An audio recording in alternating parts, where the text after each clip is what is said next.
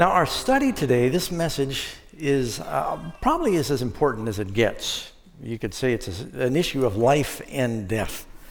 And we're talking about how to get your name in the book of life. Yes, the Bible talks about a particular book of life. In fact, the Bible talks about several books. A little amazing fact the biggest library in the world is in Washington, D.C., and it's the Library of Congress. And according to Guinness Book of World Records, the U.S. Library of Congress has 838 miles of bookshelves. That means uh, California is about 900 miles long.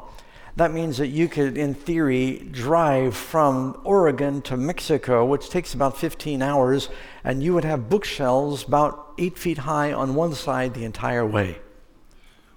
And they are adding to that number all the time. They have 164 million items, and your tax dollars are paying to keep it all organized. You know, the Bible talks about a lot of books, books without number. The wisest man who ever lived, Solomon, he talked about a lot of books. In Ecclesiastes 12, verse 12, he said, Of making many books there is no end. And students will be happy to know Solomon said, Much study is a weariness to the flesh.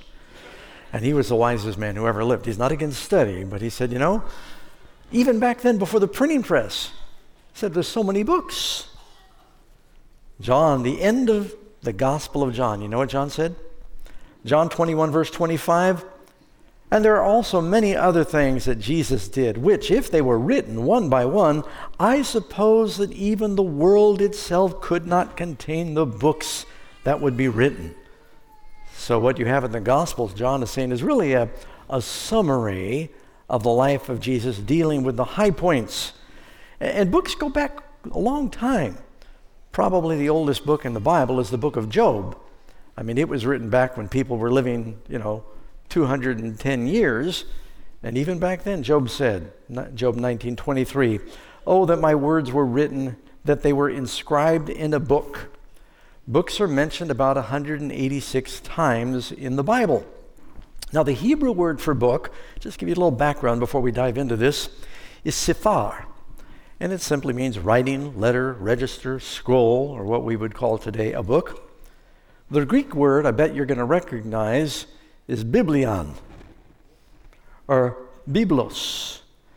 And there was a Phoenician city uh, that was called Byblos, and they carried a lot of the Egyptian papyrus. And so it's believed that's where they get the word book from, is because so many books came out of Byblos. They called it a, a Biblos. And when you say the word Bible, you're not actually saying book, but originally this would mean a collection of books, which it is 66 books. And so that's where we get the word Bible from the word book. Now, that's just kind of background as we delve into the big issue. There is a book that is the most important book. You say, Pastor Doug, isn't that the Bible? Well, in many ways it is, in that this book tells us about another book there are some people who never had a Bible, but they're going to be in heaven. But there will not be anybody in heaven whose name is not in the book of life. It is the most important book. We're going to put some scriptures on the screen, and I think it'll speak for itself. For example, Revelation 21, verse 27. But there shall by no means enter it, speaking of heaven, anything that defiles or causes an abomination or a lie but only those who are written in the Lamb's book of life. Who's going to heaven? Only those who are written in the Lamb's book of life. And then you look in Revelation 20, verse 15. And anyone who was not found written in the book of life was cast in the lake of fire. Now, friends, do you realize that we just kind of separated the whole world, and anyone who ever has lived is living or will live into two very simple categories.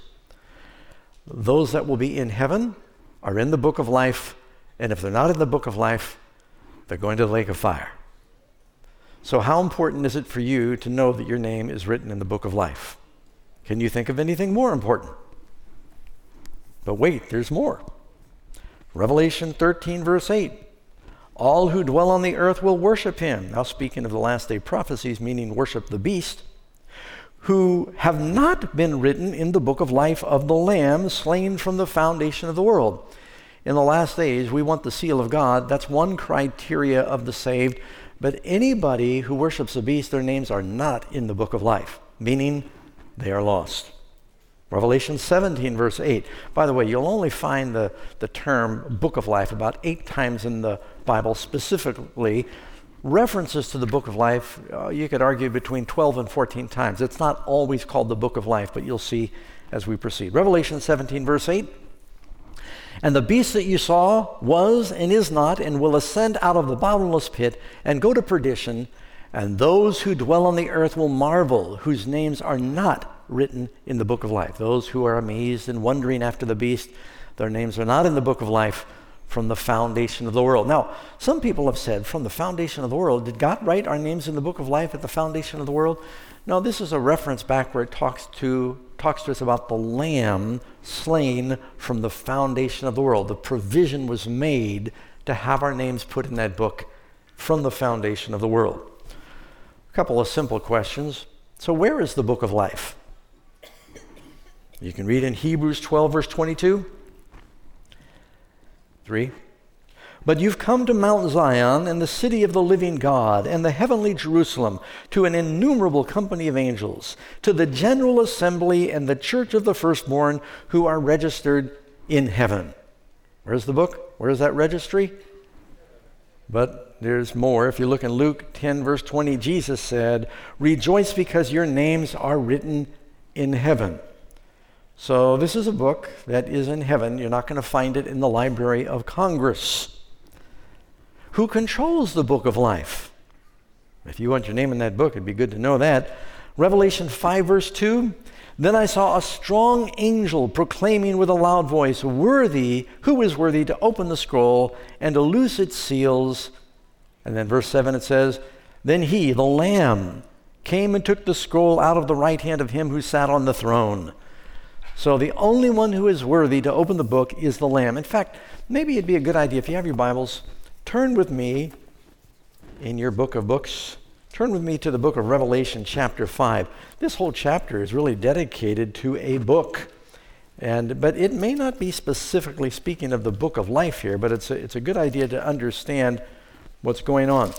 So, Revelation chapter 1, 2, 3, you've got the introduction. Jesus appears, seven messages to the seven churches. Revelation 4, John the Revelator is caught up to heaven. He sees this heavenly throne with the creatures and the servants of God around the throne. And the big dramatic opening is he sees a book. Turn with me to chapter 5, verse 1. And I saw in the right hand of him who sat on the throne a scroll, book, written inside and on the back sealed with seven seals. Now, just some trivia for the Bible scholars here. They're not sure where to put that comma. Uh, the way that some translations, and you may have one this way, some translate it written inside and on the back, comma, sealed with seven seals. Others translate it written inside on written inside, comma, and on the back sealed with seven seals. So the question is is the scroll written on the front and the back like the Ten Commandments? It says on both sides? Or is it saying it's written on the inside, no one can read it, the outside is sealed with seven seals? I'm inclined to go with that, but we can still be friends if we disagree. Uh, but just letting you know that there's no punctuation in the original Greek, and they've wondered was it written on both sides, or is it saying written inside and on the back, the seals? Anyway, took that too far. Then I saw a strong angel proclaiming with a loud voice, Who is worthy to open the scroll, the book, and to loose its seven seals? And no one in heaven or under the earth, no one in heaven or in the earth or under the earth was able to open the scroll or to look at it. So I wept much because no one was found worthy to open it and read the scroll or look at it. But one of the elders said to me, Do not weep. Behold, the lion of the tribe of Judah, the root of David, has prevailed to open the scroll and to loose its seals. And I looked, and behold, in the midst of the throne and all the four living creatures, and in the midst of the elders stood a lamb. Now, which is it? Is it a lion or is it a lamb? Or is it both? Jesus. First time he came like a lamb, he's coming next time like a lion. Right? A lot of churches have that background. They're all mixed up. They think he's coming quietly next time. A lamb as though it had been slain, having seven horns, symbol of perfect power, seven eyes, perfect knowledge, which are the seven spirits of God sent out into all the earth. Then he came and he took the scroll out of the right hand, God the Father, him who sat on the throne. And it says, When he had taken the scroll, the four living creatures and the 24 elders fell down before the Lamb, each having a harp and golden bowls full of incense, which are the prayers of the saints. Another picture of the sanctuary here. And they sang a new song, saying, You are worthy to take the scroll and to open its seals, for you were slain. Now, notice it summarizes the redeemed in this passage here, summarizes the gospel. You were slain, and you have redeemed us to God by your blood out of every tribe, tongue, and people, and made us kings and priests to our God, and we will reign on the earth. So, this Lamb is the one who can open the book. Now, is this the book of life? Well, yes and no. It's certainly describing the history of those who are in the book of life. But what happens is it's really a book of prophecy about the ones that are in the book. And when it begins, then in chapter 6, it talks about opening those scrolls one by one, and the whole book of Revelation is unfolded. And from this point on, the history of the church is unfolded. Now, who understands the future but God? Who can know the future? Think about what's involved in knowing, living beyond time. And so, only Jesus has the right to redeem us because he's defeated the devil and enter our names in that book. So, Jesus is the one that has that right. Moving on here. There are other books that are mentioned along with the book of life. Don't get them confused.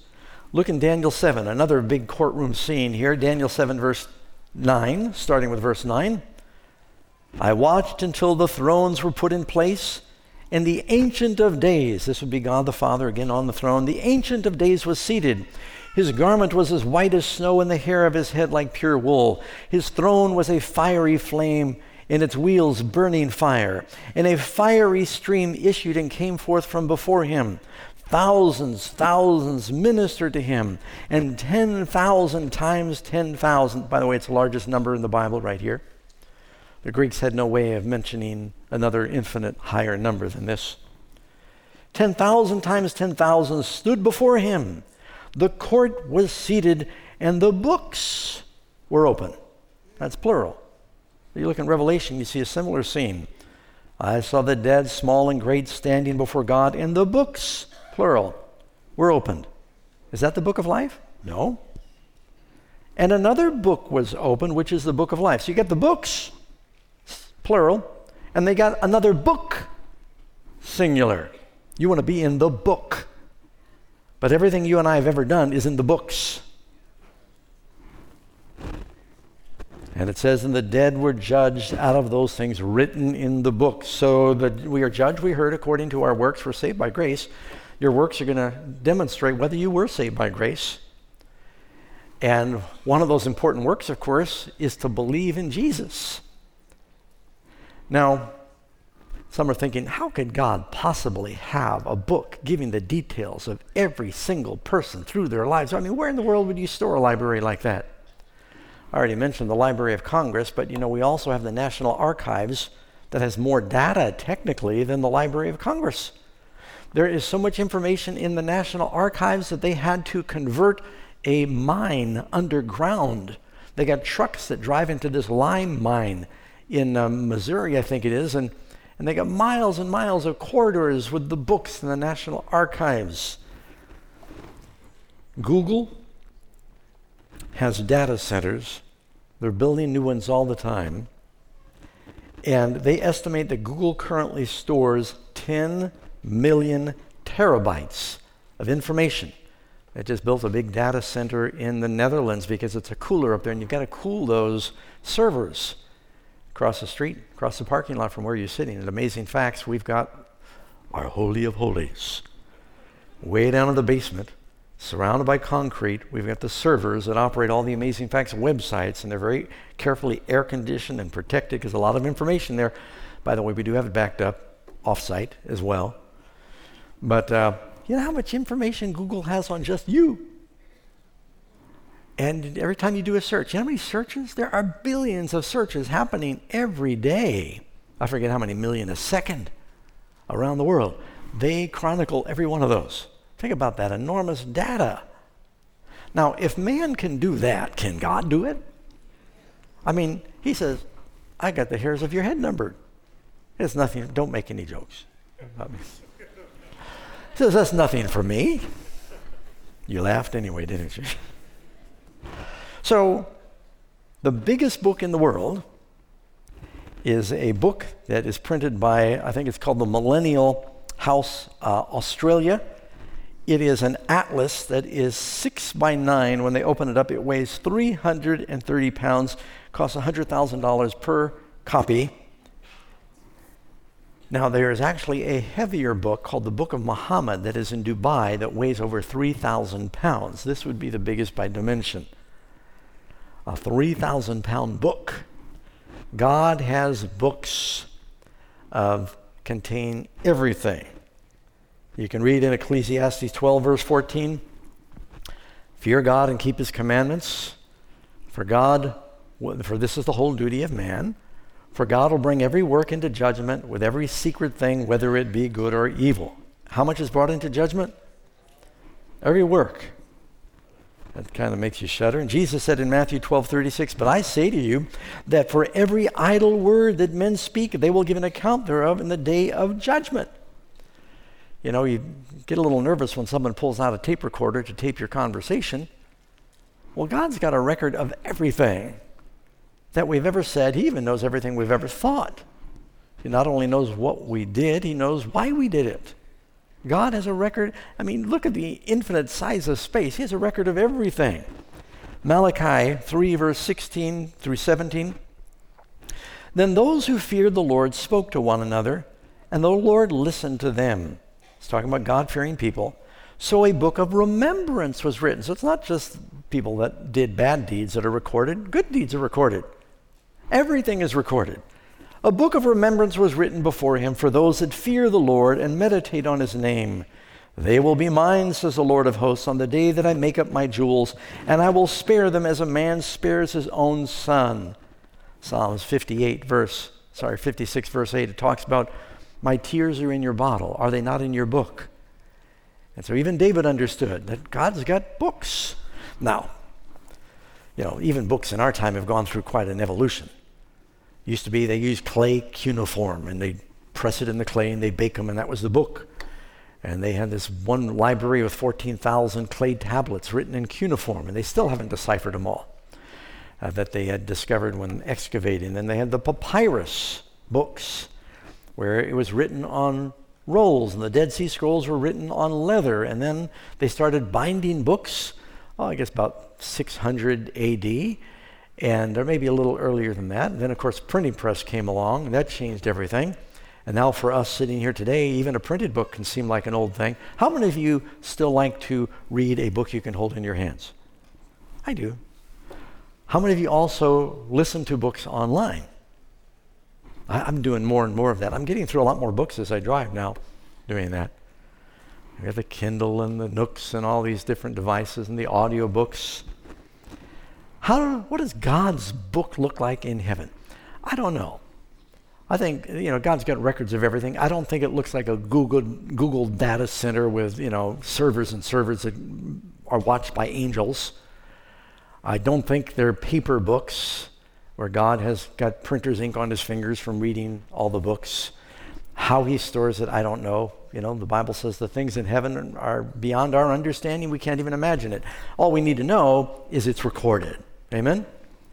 He's using words that we understand. Everything is recorded. Isaiah 65, verse 6 Behold, it is written before me, I will not keep silence, but I will repay, even repay in their bosom your iniquities and the iniquities of your fathers together, says the Lord. He says, It's written before me. Now, Are there any books missing? Not in God's library. Sometimes people want to know, Pastor Doug, are there any books missing from the, the Bible? How many of you have heard about these missing books or secret books? And many of them are apocryphal books. They never were supposed to be part of the Bible and they've been made up. Uh, but the Bible does talk about some books that we don't have. First Chronicles 29, verse 29, the book of Nathan the prophet. Well, we don't have that. Second Chronicles 20, verse 34 talks about the book of Jehu, the son of Hanani. We don't have that one. In Joshua 10, verse 13, it talks about, are they not written in the book of Jasher? I'd love to read the book of Jasher. We don't have it. A lot of books have been lost through history. One of the biggest libraries in history was the Library of Alexandria in Egypt. They still have a library there. And Julius Caesar destroyed much, if not most of it, and a lot of history was lost. It's kind of sad. But God has not lost any books. God still has all of his books.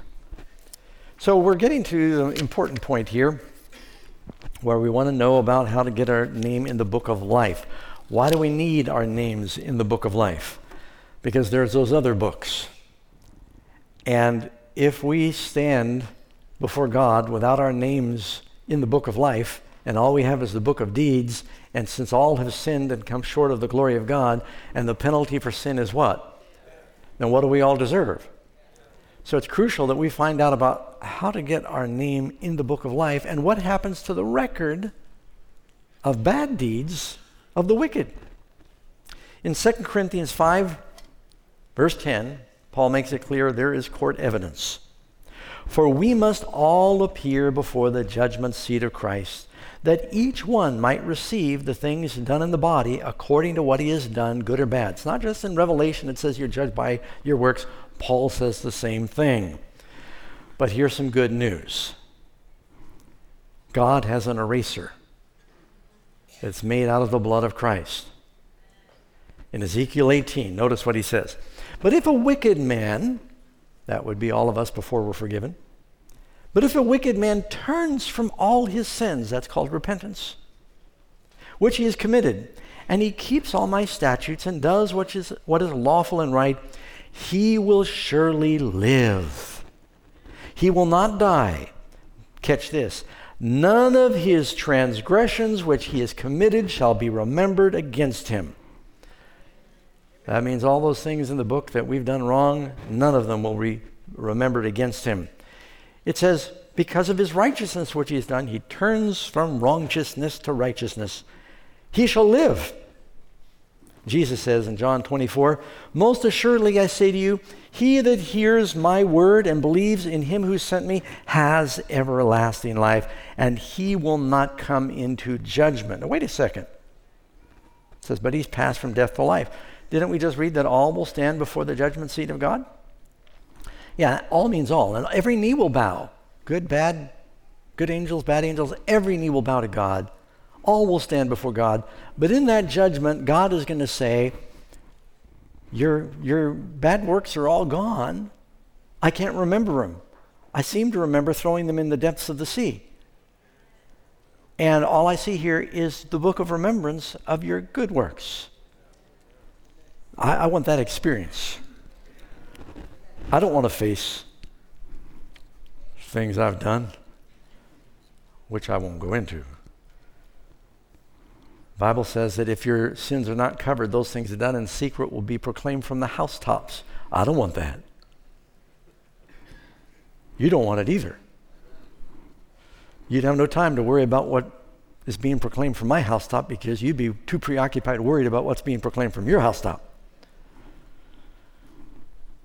So that's good news. He casts our sins into the depths of the sea. So if you look with me in Daniel 12, verse 1, speaking of the last days, at that time Michael will stand up, the great prince who stands watch over the sons of your people. And there will be a time of trouble such as was never since there was a nation, even to that time. And at that time, your people, God is telling Daniel, your people, the faithful, the children of Abraham who are children of Abraham by blood and by faith. If you are Christ, then you are Abraham's seed. Will be delivered. everyone found written in the book. What book is he talking about? The book of life here. So, here's the big question that we posed at the beginning of the message How do we get our names written in the book of life? Let me just review, very important. The only ones going to heaven, we read the verses, are those who have their names in the book of life. Some will be saved before the age of accountability. There'll be some who were saved and maybe they couldn't even read. There'll be some who were saved and they maybe weren't even church members. Because God is going to He's going to judge people differently than you and I might. And there'll be people who are in the church that will not be saved because of membership. So, how God saves, uh, you know, says, They that have done good, the resurrection of life, they that have done evil, the resurrection of damnation. Everyone who's in heaven is there because of the blood of Jesus. Is this clear? It is the only name given among men whereby we must be saved. But I think we'll be surprised. But nobody's going to be there whose name is not in the book of life. If your name is not in the book of life, everybody in that second category goes to the lake of fire. They are lost. How do we get our names in the book of life? John 5 24. Most assuredly I say to you, he that hears my word and believes in him who sent me has everlasting life. Can you say amen? And shall not come into judgment, but he's passed from death to life, believing in Jesus. And I read this to you before I wanted to read it again. John 3:16. For God so loved the world that he gave his only begotten son that whosoever believeth in him shall not perish but have everlasting life. That's key to getting your name in the book of life. What does it mean to believe in him? That's a big question. It doesn't mean just to say, I believe that he exists. The devils believe that. It will not save them. It doesn't even mean to say, I believe he died for the sins of the world. A lot of lost people will say, Lord, we preached in your streets. They believe that too. He'll say, I don't know you. To believe in the Lord means to believe his word, to believe in what he taught, to follow him, to take up your cross and deny yourself and say, You are my Lord and my Savior. It's not just believing with your mouth and saying, Lord, Lord, but being willing to do His will. Amen? A surrender to the Lord. It doesn't mean you can do it in your own strength. Jesus said, Without me, you can't do anything. But don't forget, Paul said, Through Christ, I can do how much? I can do all things. So we come to the Lord, as Ezekiel said, we turn from our wickedness, we repent of our sins, and He wipes out our wicked deeds and He puts our name in the book of life. There's a great quote in the book, Great Controversy, page 480. The book of life contains the names of all who have entered into the service of God. Jesus reiterates that in Luke chapter 10 when 70 disciples, these are not just apostles, these are just disciples like you. He sends them out two by two. They're witnessing, they're sharing their faith, they're even casting out devils. They come back and they're so excited. They say, I had no idea we had this superpower casting out devils. Jesus said, No, don't, don't get excited about that, the miracles. Said, if you're going to rejoice, rejoice because your names are written in heaven. Who is he talking to? People that were in his service. Look again at Daniel chapter 12. I just read to you the first part. I want to read the second part. Daniel 12, I read verse 1. Michael stands up. There's a great time of trouble, such as there never has been since there was a nation. At that time, thy people will be delivered, everyone found written in the book. Then go to verse 3. And it says, Those who are wise will shine like the brightness of the firmament, and those who turn many to righteousness. These are the servants of God that are sharing their faith. They're living the life. They're trying to turn people from their sin to righteousness. Doesn't mean you got to be a preacher or an evangelist or a teacher, but everybody by our life has an influence. Your life will have an influence, it will tell in the lives of others one way or the other. Those who accept Jesus and they serve him, those are the ones whose names are in the book of life. He is their Lord, they are his servants. You know, I read somewhere that the most expensive book in the world, you know what it is? I used to think it was the Gutenberg Bible. At one time during World War II, America has somewhere in our museum a Gutenberg Bible, and they hid it in Fort Knox during World War II because they figured it was such a valuable an original Gutenberg Bible, very few of them intact. But as far as cost, the most expensive book in the world, you've got it on your screen there, it's called the Codex Leicester. Now, I know that sounds like a different word, but that's how they say it in England, Leicester. And it is actually a notebook of Leonardo da Vinci that was bought by Bill Gates, and he paid over $30 million for that book. But that's not really the most expensive book.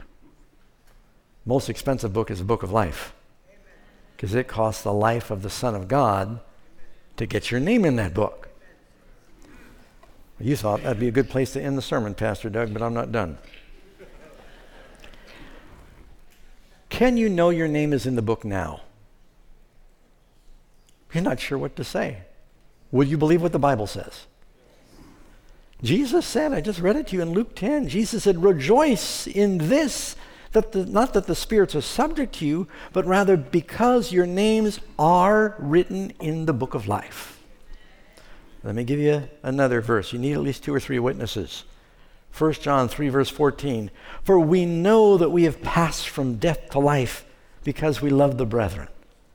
Philippians 4, verse 3. And I urge you also, true companion, help these women who labored with me in the gospel with Clement, and also with the rest of my fellow workers whose name are in the book of life. He says, not whose names they hope will be someday. He says, my fellow workers whose names are in the book of life. 1 John 5:13 that doesn't mean you can't be lost once you're saved. We'll get to that. 1 John 5:13 These things I've written to you that believe in the name of the Son of God that you may know you have eternal life. Now would you say that it's safe to say it's the same thing to say your name is in the book of life and that you have eternal life? Sure. John says that you might know.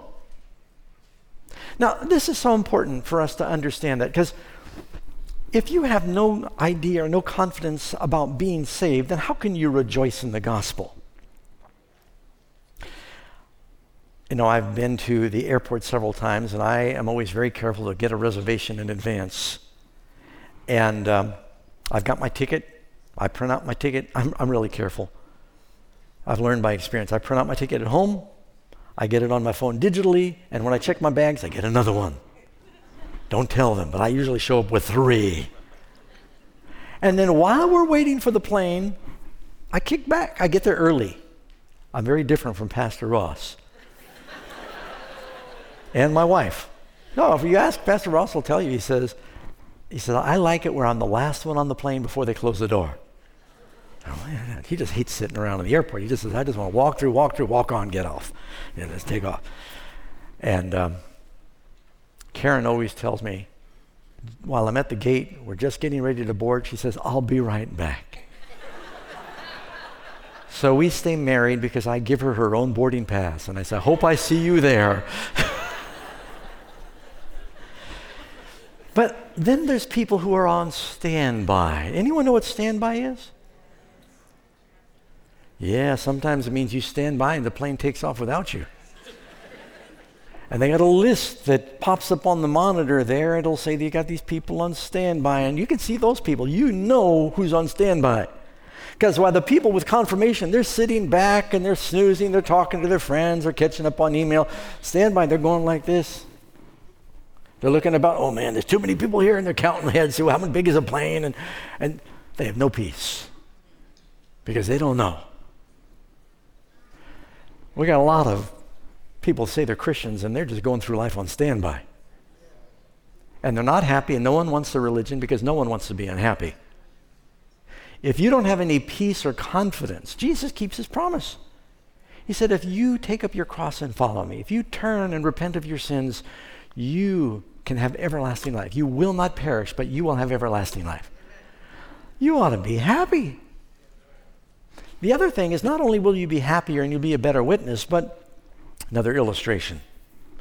So, this very wealthy man, he decides to give two of his friends a piece of property. He says, I'm deeding this property over to you, and I hope you go ahead and you're welcome to clear the woods and plant some farms and use the wood to mill lumber and build a house, and you can get some, some dairy cattle. And says, uh, It's your ranch. I'm giving it to you as a gift. One of them takes the deed. He's so happy. He drops it at the courthouse and he goes off and he starts to cut down the trees and he, he starts to build a house and he starts to plant a farm and he gets some cattle and builds the fences and But the other fella thinks this is too good to be true. And he keeps going to the courthouse saying, Is it in my name? Uh, can he take it away? Hires lawyers, keeps checking. Who's going to get more work done? The one who's constantly wondering if the deed is his, or the one who believes it and then moves out and just starts getting busy? It's important for us to have some confidence about our relationship. Now, if you've not surrendered to the Lord, then you shouldn't have false confidence. But if you've surrendered your life to Jesus, He wants you to enjoy that. Now, there's a sobering thought. Can a name be taken out of the book of life once it's entered? How will we find our answer? What does the Bible say? Exodus chapter 32, after the children of Israel were saved from Egypt and they made the golden calf, God said, I'm going to wipe them out and I'm going to make a new nation of you, Moses. Doesn't sound like they're going to be his people anymore. God at least has that option, doesn't he? He's God he says, and Moses intercedes for the people, and he says, Yet now, Lord, this is Exodus 32 32. Yet now, Lord, if you will forgive their sin, but if not, blot me out of your book which you have written. Now, do we know what book that is? Yeah, by the time of Adam, when the sacrificial was established at the foundation of the world, that's the lamb slain from the foundation of the world that covered the nakedness of Adam and Eve. Is the, their nakedness was covered with skins that's how Abel knew to sacrifice a lamb. God had entered names in a book. Moses knew about that book. He said, Take my name, blot my name out of your book. You know what God said? Whoever has sinned against me, I will blot him out of my book. But Moses interceded, and their names were kept in the book. You can read in Psalm 69 28. David says, Let them be blotted out of the book of the living and not written with the righteous. This is another example of the book of life in the Old Testament, but it doesn't use the word book of life, it calls it the book of the living. Pretty clear it's the book of life, right? Revelation chapter 3 verse 5. He who overcomes shall be clothed in white garments, and I will not blot his name from the book of life, but I will confess his name before my Father and before his angels. Now, the very uh, idea, he says, he that overcomes, I will not blot his name out of the book of life. What does that mean? Why would he even say that if it wasn't possible to have the name blotted out? So, when are those names blotted out? There are people who they take the name of Jesus and they say they're following the Lord and they say they trust the Lord, but their lives don't bear that out. There's something called the pre Advent judgment. Now, stay with me. When the Lord comes, is he distributing rewards when he comes? He's going to reward everyone according to his work. Does the Lord know when he comes who's saved, who's lost, who is caught up to meet him in the air, who does not get caught up to meet him, who's resurrected in the first resurrection, who is left behind? The Lord knows all that. So if there are people who have taken the name of Jesus, but they haven't really served Jesus, there obviously needs to be some investigation prior to his coming to determine if they were authentic. That's going on now. But yes, names can be taken out of the book. But you know, that doesn't bother me. I'm actually excited that names can be blotted out. You know what that means? If names can be blotted out of the book of life, that means sins can be blotted out of the book of death. And I am so encouraged by the news that sins can be blotted out of the book of death. That God has an eraser. I just want to make sure it gets erased from the right book. Amen? I want my sins erased. Don't you? And now, as World War II was coming to an end, they've got a list that is in the Holocaust Museum in Israel. And it's a typewritten list with 1,100 names on it. And it was created by a man named Oskar Schindler.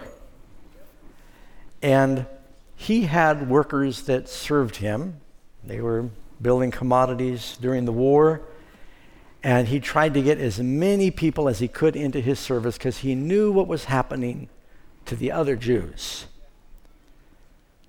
And he did everything he could, quite honestly, by hook or crook, to get people on his list.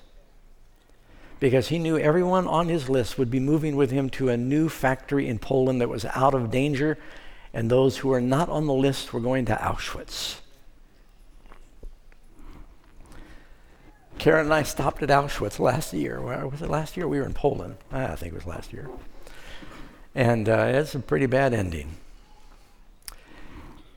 You know, the whole world, if they don't know Jesus, they're lost. The Bible says if their names are not in the book of life, they're going to the lake of fire. Not only does the Lord want us to have our names in that book, that we come to Him and say, Lord, we want to be your servants. We are willing to serve you because the alternative, you don't want to serve the devil. You're going to serve somebody. Did you know that? If you think I just don't want to serve anybody, you're making your decision who you serve. And he is a bad taskmaster. Yes, you need to take up your cross. There are trials, there are challenges in the Christian life. It's a whole lot worse to serve the devil. So, in closing, I'd like to encourage you to say, Lord, I want to surrender my life to Jesus today. I am willing to repent of my sins and turn from my evil ways, to have your blood wash away my sins and enter my name in the book of life. Don't you want that experience? There's going to be a judgment day. It's like in Matthew 18, there was a day when a king took accounts and all the servants were brought before him. It's like when Ahasuerus couldn't sleep and the records were read and rewards were given. There's going to be a judgment day, and there's only two options. Your name is in the book of life, or then you'll be judged otherwise by the deeds